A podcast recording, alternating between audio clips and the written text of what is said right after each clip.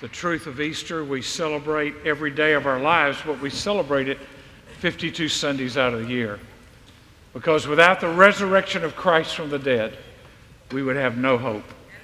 Our story is His story, and His story is our story because He changed our lives. Uh, I've invited some friends to come up this morning and to uh, share their story with you. So, Ken, let's get everybody up here. Let me tell you what we're going to do here. If you've had a personal encounter with Jesus Christ, then you have a story to share and a story to tell. And these are some folks that are, uh, they're, they're not a random sampling. They're, these are some folks that are in our church family. Some of them new to our church family, some of them have been here a while, but all of them have a story to share. They come from India, from America, from Cuba, and have lived in the Middle East. All across the board, the stories that you hear have one thing in common Jesus changes lives, and He makes all things new. So Ken's going to kind of get us started here, and, and I get to, to do this a second time. Amen, Pastor. A lot of fun for me. well, Pastor, first we have Steve, and uh, I'm so grateful for Steve, a brother in Christ, and matter of fact, all of them are brothers and sisters in Christ. So, Steve, why don't you share with us a little bit about how you've come to know Christ? All right. So I grew up in a, in a quite normal family that knew God was there. Uh, didn't really do much about it, but we knew He was there. Uh, in high school, uh, I was a typical drugs and alcohol kind of guy. Um, and when I turned 17, I joined the Marine Corps to kind of just escape that life uh, and, do, and do something better. That's right. Uh, I did that for years, but you can imagine coming from drugs and alcohol that when you get into a barracks, which is just a dorm full of young men, the same as me, uh, alcohol was there, pornography was there, the sinful life was just there to, to just go crazy with. Uh, fast forward a few years and the war happens. Um, we spent some time uh, doing stuff that guys do in war. So you can YouTube all the videos you want of what Marines do, but, but that's what we did. Um, uh, and then coming home, uh, I guess I could say that I, that I promised God a lot of things over there.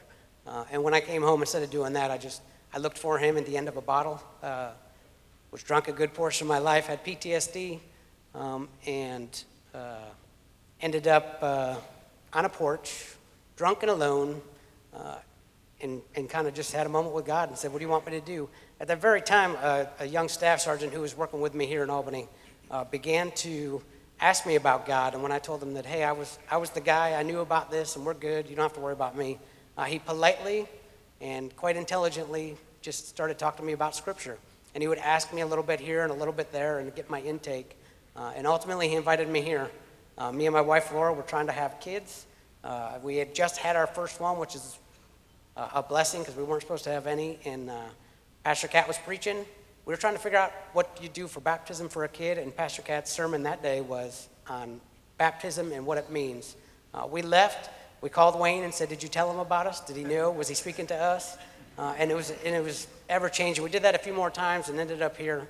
Um, saw a decision counselor one night. Uh, prayed to receive Christ. Walked through the baptismal waters and kind of walked started walking through our life as a as a Christian, which uh, was not totally easy at first. We lost some friends. Uh, when you stop doing lost things, lost people stop hanging out with you uh, if they don't want to come on board. So uh, it was a rough road, but here we are. And the more obedient and the more knowledgeable that I become in Christ, uh, the easier it gets every day. Amen. Praise the Lord. Isn't that awesome? Amen. That is awesome. But next we have Myrna. Myrna was born in Cuba, and so Myrna is going to share her story with us as well. Um, all right. I uh, grew up in a Christian home, and um, so I learned about the Bible, I learned about God, and I believed everything the Bible said, and I, um, I knew that Jesus had died for our sins, and, uh, and I was, uh, I tried to be a good girl and consider myself a Christian.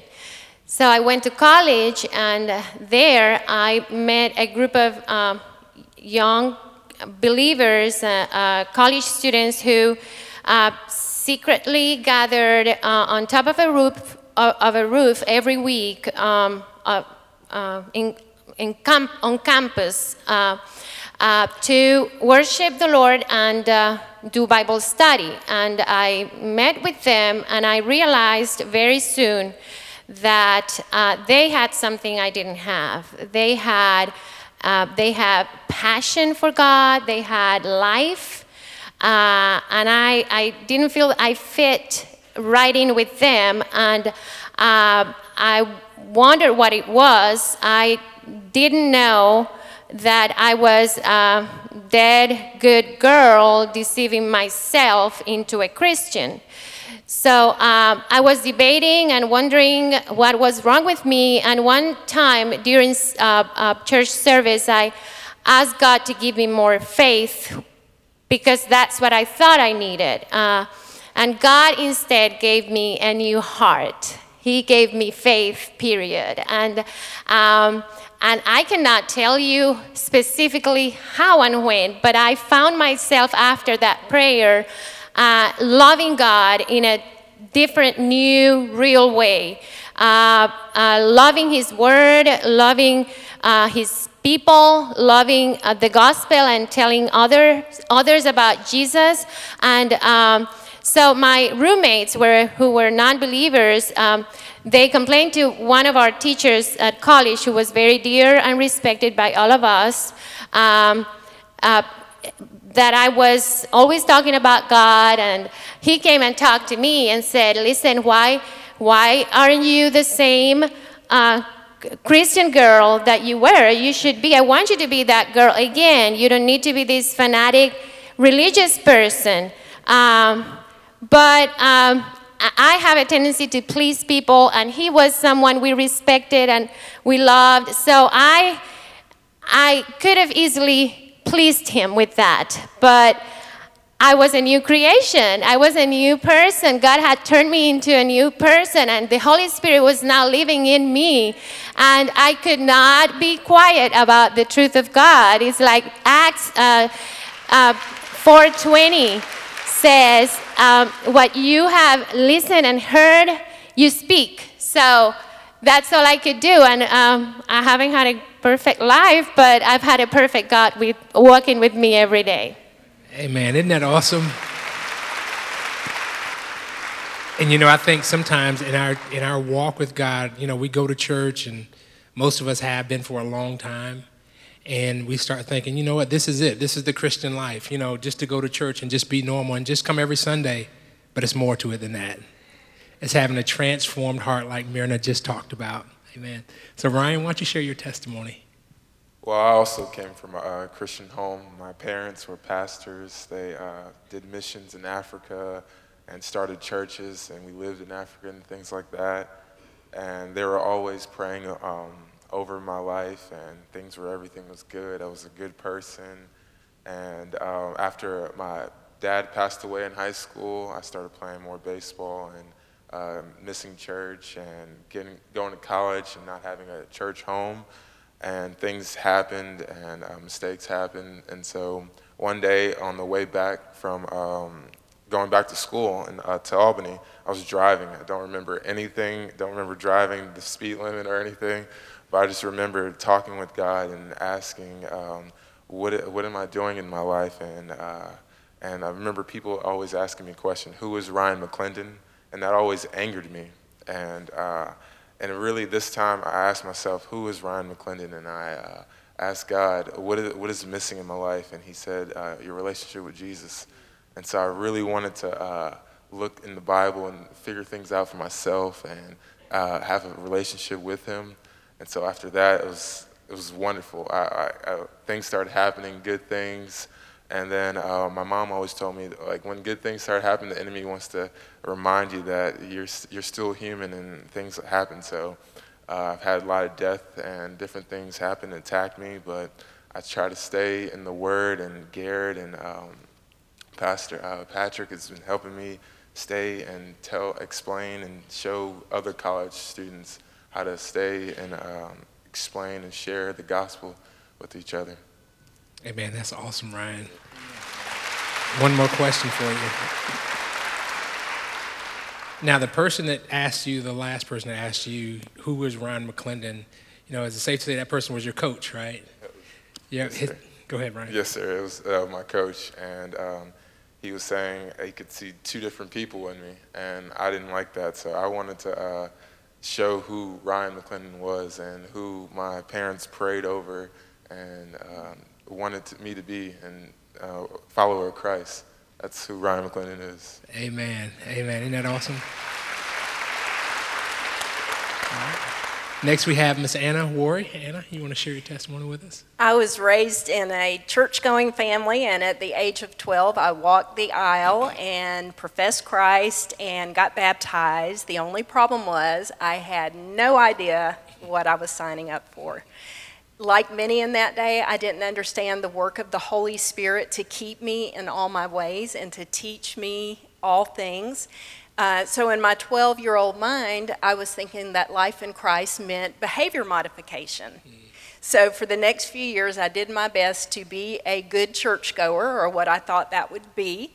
Uh, but by the time I was in my late teens or early 20s, I was beginning to discover that my self motivated behavior modification could not keep me from the pull of the world. And I was pulled in hook, line, and sinker. After several years of living in the world, I realized that if I ever wanted any hope for any kind of future, I needed to turn my life back to Christ, this time for keeps. So I got down on my knees and I asked him to please forgive me, and he did. And then I asked him if he would help me out of the pit that I had dug for myself. And in his louder than audible voice, I could hear him say, Come on. The next thing I knew, I was married and I was living overseas. My husband was jo- on a job assignment, and his company had uh, taken us to a country where churches were outlawed, Bibles were banned. And if you wanted to meet with believers for anything prayer, Bible study, worship you did it in secret. Um, the risk was arrest, deportation, sometimes worse. So here I was trying to live for Christ in this place where they were doing everything in their power to keep him out, but they couldn't keep him out. Amen. And one night, when my husband was away at work, I was alone in our high rise apartment in the middle of that city, and I had an encounter with the Holy Spirit that changed the course of my life mm. forever. It was also in that place that the Lord began to teach us how to pray in spirit and in truth. There's more to this story than I have time to tell. But I can tell you that 35 years later, today, the Lord has refocused our attention back to that part of the world where Jesus is not welcome and where he's desperately needed. Life in Christ is not about behavior modification, it's about life transformation. And everything we need, we can find in him for this life and the next life. But best of all, we find him along the way. Life in Christ has been amazing. I didn't know what I was signing up for at the age of 12, but now I do. I was signing up for Jesus, and there is no turning back. Amen. Isn't that awesome? Amen. Now I have my friend Anil. Anil, why don't you share with us? Yes, Pastor Yeah, Ken. yes. Uh, as you and many of the church people know that I come from India, and India is predominantly a Hindu country. Majority of, majority of the people are Hindus, and then mm, some percentage of Muslims, and very, very um, uh, few people from Christian. But anyway, uh, my grandparents uh, were given the gospel by the German missionaries in the last century, of course. And then after two generations, I was born in a Christian family. And even though I was born in a Christian family, just like anybody else, I was a nominal Christian. And uh, my, I have, uh, my heart was not stirred, and I was not uh, sensitive to the gospel till I came to the final year of my college, that is in uh, late 70s. So when I came to know the Lord, uh, it was in a revival meeting when a preacher preached about uh, the gospel, um, Mark's gospel, chapter 5, where people uh, begged Jesus to leave their place because they wanted their pigs to be uh, alive, because they loved their pigs. They didn't know what the Son of God is. And I compared myself and I knew I was in the same place. So that was my turning point, and I turned. But I have to uh, confess here that G- uh, Satan did not give up on me, and it's shame on me. I didn't give up either.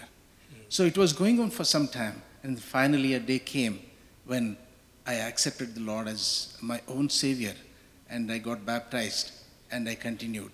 And the real thing, what I want to tell you here is my biggest fear in uh, my being away from God in the beginning was it's a boring life, it's, it's a non interested life.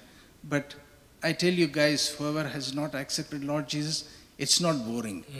It's a tremendous, interesting, and joyful life.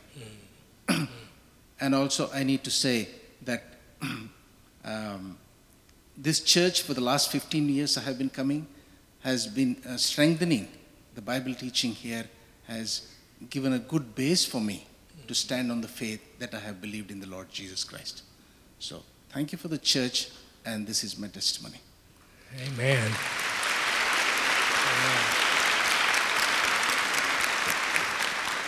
I guess I'll be the last to share. Uh, many of you know me. I'm Pastor Ken. If, if this is your first time coming, uh, one of the pastors on staff here, and I grew up in Jacksonville, Florida. I love my family. I love. We were poor uh, by every stretch of the means, but we didn't know we were poor because everyone around us was poor, and uh, and so I grew up. And things looked well, things seemed well, but when my father left home and left my mom and uh, four other kids there, I grew bitter, very bitter, very angry at my father. Anybody else been there? And so when I left home, or when I stayed home, I did everything. I drank, I fought, just everything, trying to unleash all the anger that was inside. And at age 17, just like Steve, I joined the Marine Corps. There it is, Johnny. I was waiting. Joined the Marine Corps, it was great. I loved everything about it the running, jumping, the physical fitness, the fighting, just everything about it. I said, where else can I go and do the same thing I did on the street and get paid for? And that was the Marine Corps. I loved it. But my life started spiraling out of control. I started hanging around with the wrong crowds, and before you know it, I got called in by one of my first sergeants. He says, Hey, if you don't stop what you're doing, you're going to go to jail. Matter of fact, you're not only going to jail, you're going to go to Leavenworth, which is a federal penitentiary. And I kept doing what I was doing, and all of a sudden, one day, I went back to my barracks room and I thought about three things. I thought about committing suicide, I thought about running away, and I thought about uh, something my mom had always told me. She said, Son, the day that you hear the Lord's voice, don't harden your heart. And I got on down on my knees and I said, God, if you're real, and it was just like the peace of God came right down in that room. Now, my circumstances were still the same, but I knew something was different. So I went to a Walmart parking lot, and I was walking through the parking lot, and I saw these guys walking toward me. Now, I was from the hood now, so if you walking toward me at night, something gonna happen, all right? Either these are the guys from the church or the guys from a gang, I didn't know.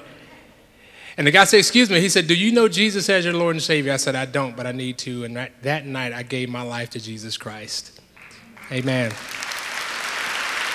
Amen. I tell everybody, John, you can get anything from Walmart. Even Jesus is there at Walmart. Well, he started transforming my life, and it wasn't an easy walk by any stretch of the means. It wasn't something that just clicked in one day, and I just all of a sudden became a good man, a good person. It was the transformational power of Jesus Christ that did the work. And many of you may be here today and you're saying, man, you know what? I need to give my life to Christ, but I don't know how I'm going to change. Guess what? Let Him do it. Let Him do the work. There's one thing that I wrote, down after our first service. It says, it doesn't matter that you have a past. What matters is, is that you have a future. And that future is with Christ alone.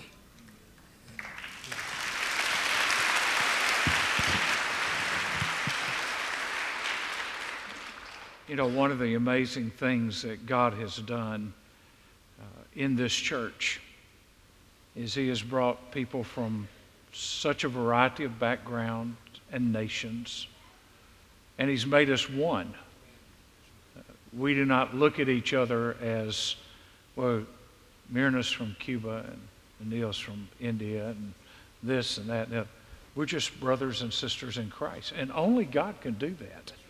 The government can't legislate that and make that happen. Uh, we can't try harder to build bridges to make that happen. It's God in us that lets us see others the way He sees others as people that need Jesus or as people that have Jesus. Everybody in this world is either saved or lost. They either have a relationship with Christ or they don't. And whether it's in a Walmart parking lot or whether it's on a front porch by yourself or wherever it happens or whenever it happens, there's that moment when the light bulbs come on and God convicts us and reminds us and tells us, I love you and I gave my life for you. I want you to give me your life and watch what I can do with your life that you could never do on your own. And these folks are just a glimpse of what God has done in hundreds and hundreds of people who are members of this church we call Sherwood. This is not about church membership. It's not what it's about. It's not about being baptized. It's about having a personal relationship with Jesus Christ. Would you thank me for these folks and them sharing with us today?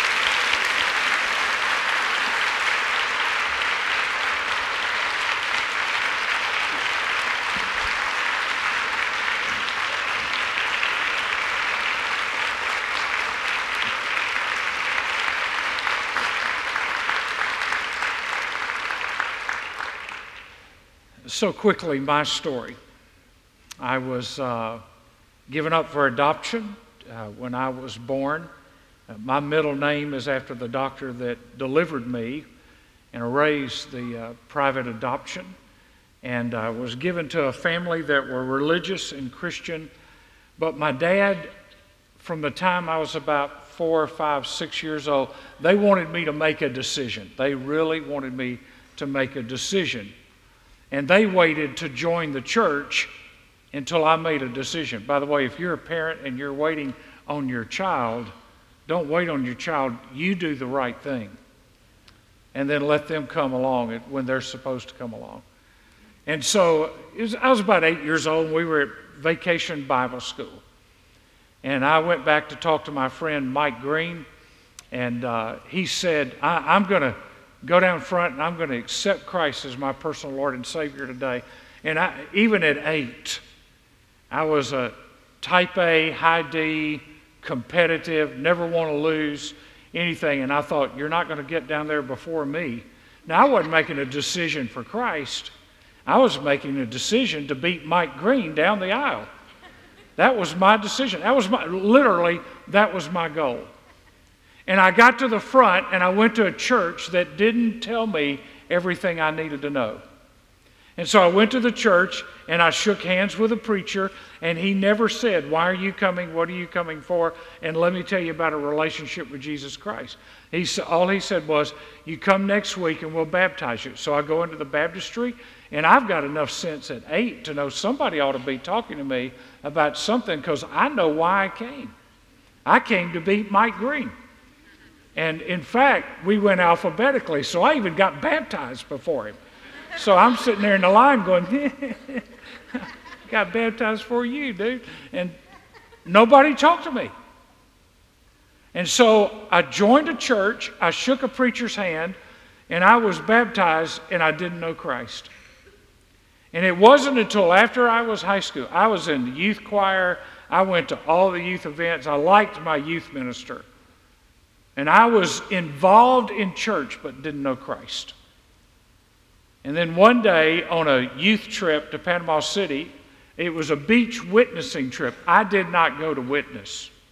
I went because we were going to the beach. And we were going to Panama City. And we rode a bus and we went to the beach. And I knew just enough to know how to wing it and get by with a track that they gave us to go share the gospel with people.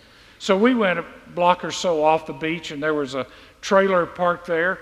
And uh, James, my youth minister, said, You guys, you and Johnny Odom, you go and you share the gospel with the people in that trailer. So I went in and I just started going through the track. I knew how to share information, but I didn't have a relationship to back up the information I was sharing. And so I said something about it. Have you ever come to the point where you would like to accept Christ and receive Christ into your life. And this girl said, Oh, I've done that about five times. Now, I didn't have an answer for that. Because you see, the Bible talks about there's a point when you pass from death unto life. You don't go from death to life, back to death to life, back to death to life. You, you do that, you have a one time experience with Christ. Now, you can grow along the way, but there is a time when you were lost and then you're saved. And so I walked out. I just left it with Johnny. I said, You answer her question. And I walked out and walked down that sandy road. And I said, Lord, I, I don't know you. I don't know how to answer that question. If, if I can't answer that question, what do I really have? And that night, in a youth revival, a friend of mine was preaching. I was sitting on the next to the last row in a balcony because I wanted to be as far away from it. I'd gotten away enough. I thought, okay, that's over. I'm done. I, have passed the test. I, now I don't have to worry about this anymore. I'll just go to the service. We'll go home and it'll be over, and I can go back to living a dual life. Going to church, one thing on Sunday, another thing during the rest of the week. But one of my friends was sitting down on the fourth row, and he had come to Christ a few weeks ago before, and uh, all of a sudden he got out, his size 12, big old you know, you ever had one of those people that when they walk, it sounds like the walls reverberate? I mean, he's just. And every step he was taking, I knew he was coming to see me. And he walks down, he disappears, I can't see him. All of a sudden, I hear clump, clump coming up the steps of the balcony, and he comes up and he stands right in my face and he asks me when I'm going to give my life to Jesus. And that night, in a strange church that I'd never been in, that a place I couldn't find today if I wanted to because I don't even remember the name of the church. That night I gave my life to Jesus Christ. He changed me. I knew him in my head, but I didn't know him in my heart. I knew about him. I could quote facts about him, but I didn't know him personally. He wasn't my personal Lord and Savior until that point. I was dead in my sin. If I had died, I would have died without Christ. Because although I owned a Bible and I knew some things in the Bible, and I was going to church and I was active in church, I didn't know Christ. Some of these folks shared with you that they were raised in a Christian home, but being, being raised in a Christian home doesn't make you a Christian. I mean, you can, you can be raised in a Christian home, but that does not make you one who has come to Christ personally. That is an individual decision that you and I have to make. And so inside your worship folder, there's a track. It's either a purple one or a blue one. There's just this little gospel presentation that I want to take you through in the next few minutes and then offer you an opportunity to come to a personal relationship with Jesus Christ. Now, you may say, I know this, but is it in your heart? That you know that Christ has changed you, that you've staked your eternity, your today and your tomorrow and your eternity on this truth. So let's just look at it. This is bad news to best news. The bad news, we have all sinned and are separated from God. Here's the scripture. But your iniquities, that's your, that's your sin that separates you. That's your old nature that just wants your way. Your iniquities have separated you from God, and your sins have hidden his face from you. There's this gap.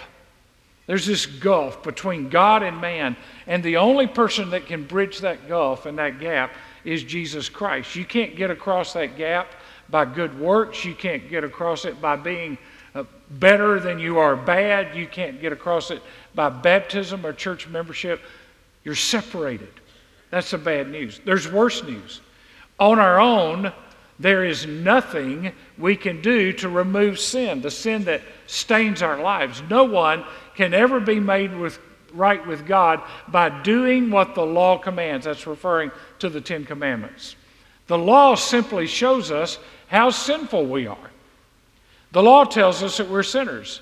And so when I read the Ten Commandments, if you ever seen them displayed in a courthouse, they used to be displayed in schools. If you ever see the Ten Commandments, you can look at them and know I haven't fulfilled all of those. I haven't lived up to all those. I've broken God's law. Well, to break one of God's law is to break all of them. And so I can't bridge this gap by keeping the law. The law was given to show us that we need grace, God's unmerited favor, God's righteousness in place of our self righteousness and our sin. But there's good news. Jesus did for us what we could not do for ourselves. He died on a cross and shed his blood to pay for our sins. Romans 3:25 and the Bible says for God presented Jesus as the sacrifice for sin. People are made right with God when they believe that Jesus sacrificed his life shedding his blood. The Bible says without the shedding of blood there's no remission of sin, which means somebody has to die to pay the price for sin. Now, e- either we die and we pay the price for our sins in an eternity called hell, or Jesus died and we embrace his death, and in his death and in his shedding of his blood, we find life in Jesus Christ. He died so that we might live. Here's the best news eternal life and forgiveness of sin is a free gift. You don't go to some counter or some ATM machine and say, hey, how much I need to take out? What's this going to cost me? It's a free, unmerited gift of God. All we have to do is accept it. So read this verse with me. The free gift of God is eternal life through Jesus Christ our Lord. The free gift offered to you, offered to me, offered to people all around this world. Whatever tribe or tongue or nation, wherever somebody finds themselves, Jesus died. God loved the world so much that he gave his only son, that whoever believes in him, man, woman, boy, or girl, wherever you were raised, whatever you have done, however far you've gone away from God, whoever believes in him will not perish, but have everlasting life. Now, here's the truth all of us are going to die. But will we die in our sins, or will we die forgiven for our sins? This is not about walking an aisle and shaking a preacher's hand. This is not about what church you're a member of. This is not about being baptized. This is about a personal relationship with Jesus Christ that changes the trajectory, the direction, the focus of your life. It doesn't take away all your problems. I, am not going to be one of those preachers that says, if you trust Christ, you'll never have another problem. You're always going to have problems. You live in a rotten world.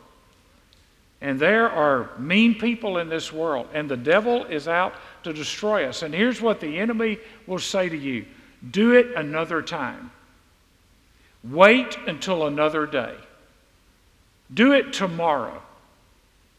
God says in His Word, today is the day of salvation. Now is the accepted time.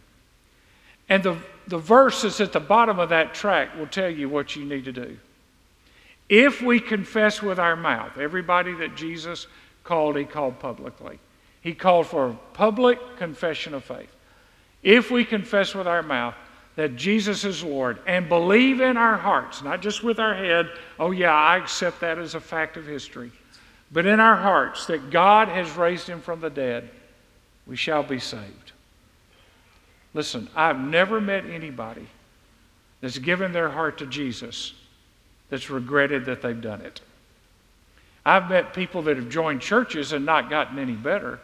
I've met people that have been baptized until every fish in the river knew their name but that didn't change them.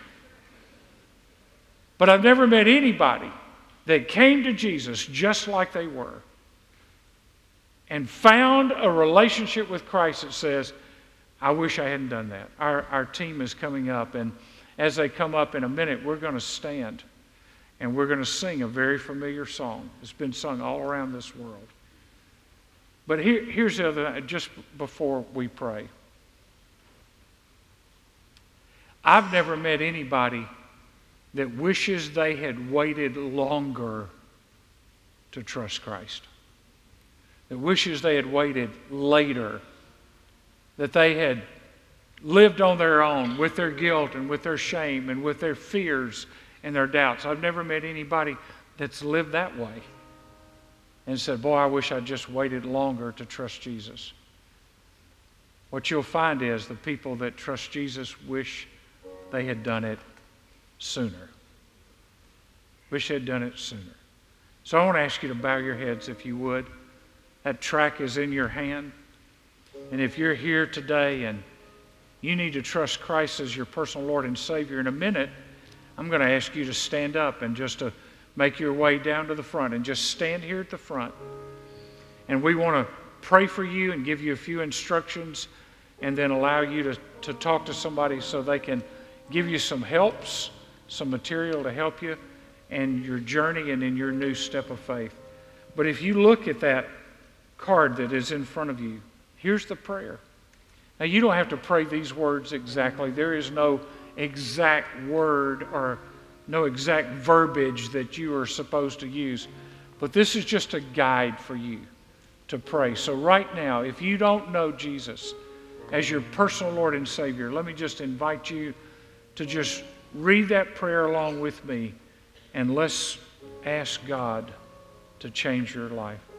God, I'm a sinner and I want to be forgiven. I believe Jesus Christ, your Son, died for my sins and is alive right now. I turn away from my sin and confess Jesus Christ as my Lord. I ask you, Jesus, to control my life. And I thank you for giving me eternal life. Now, heads are bowed and eyes are closed, and here's what I want to ask you to do. In just a moment, when we stand, I'm going to ask that in the standing, if you need to trust Christ today, that you stand up and you take a step. And you take a step toward the front of this room. Because those Jesus called, he called publicly. We are to confess with our mouth.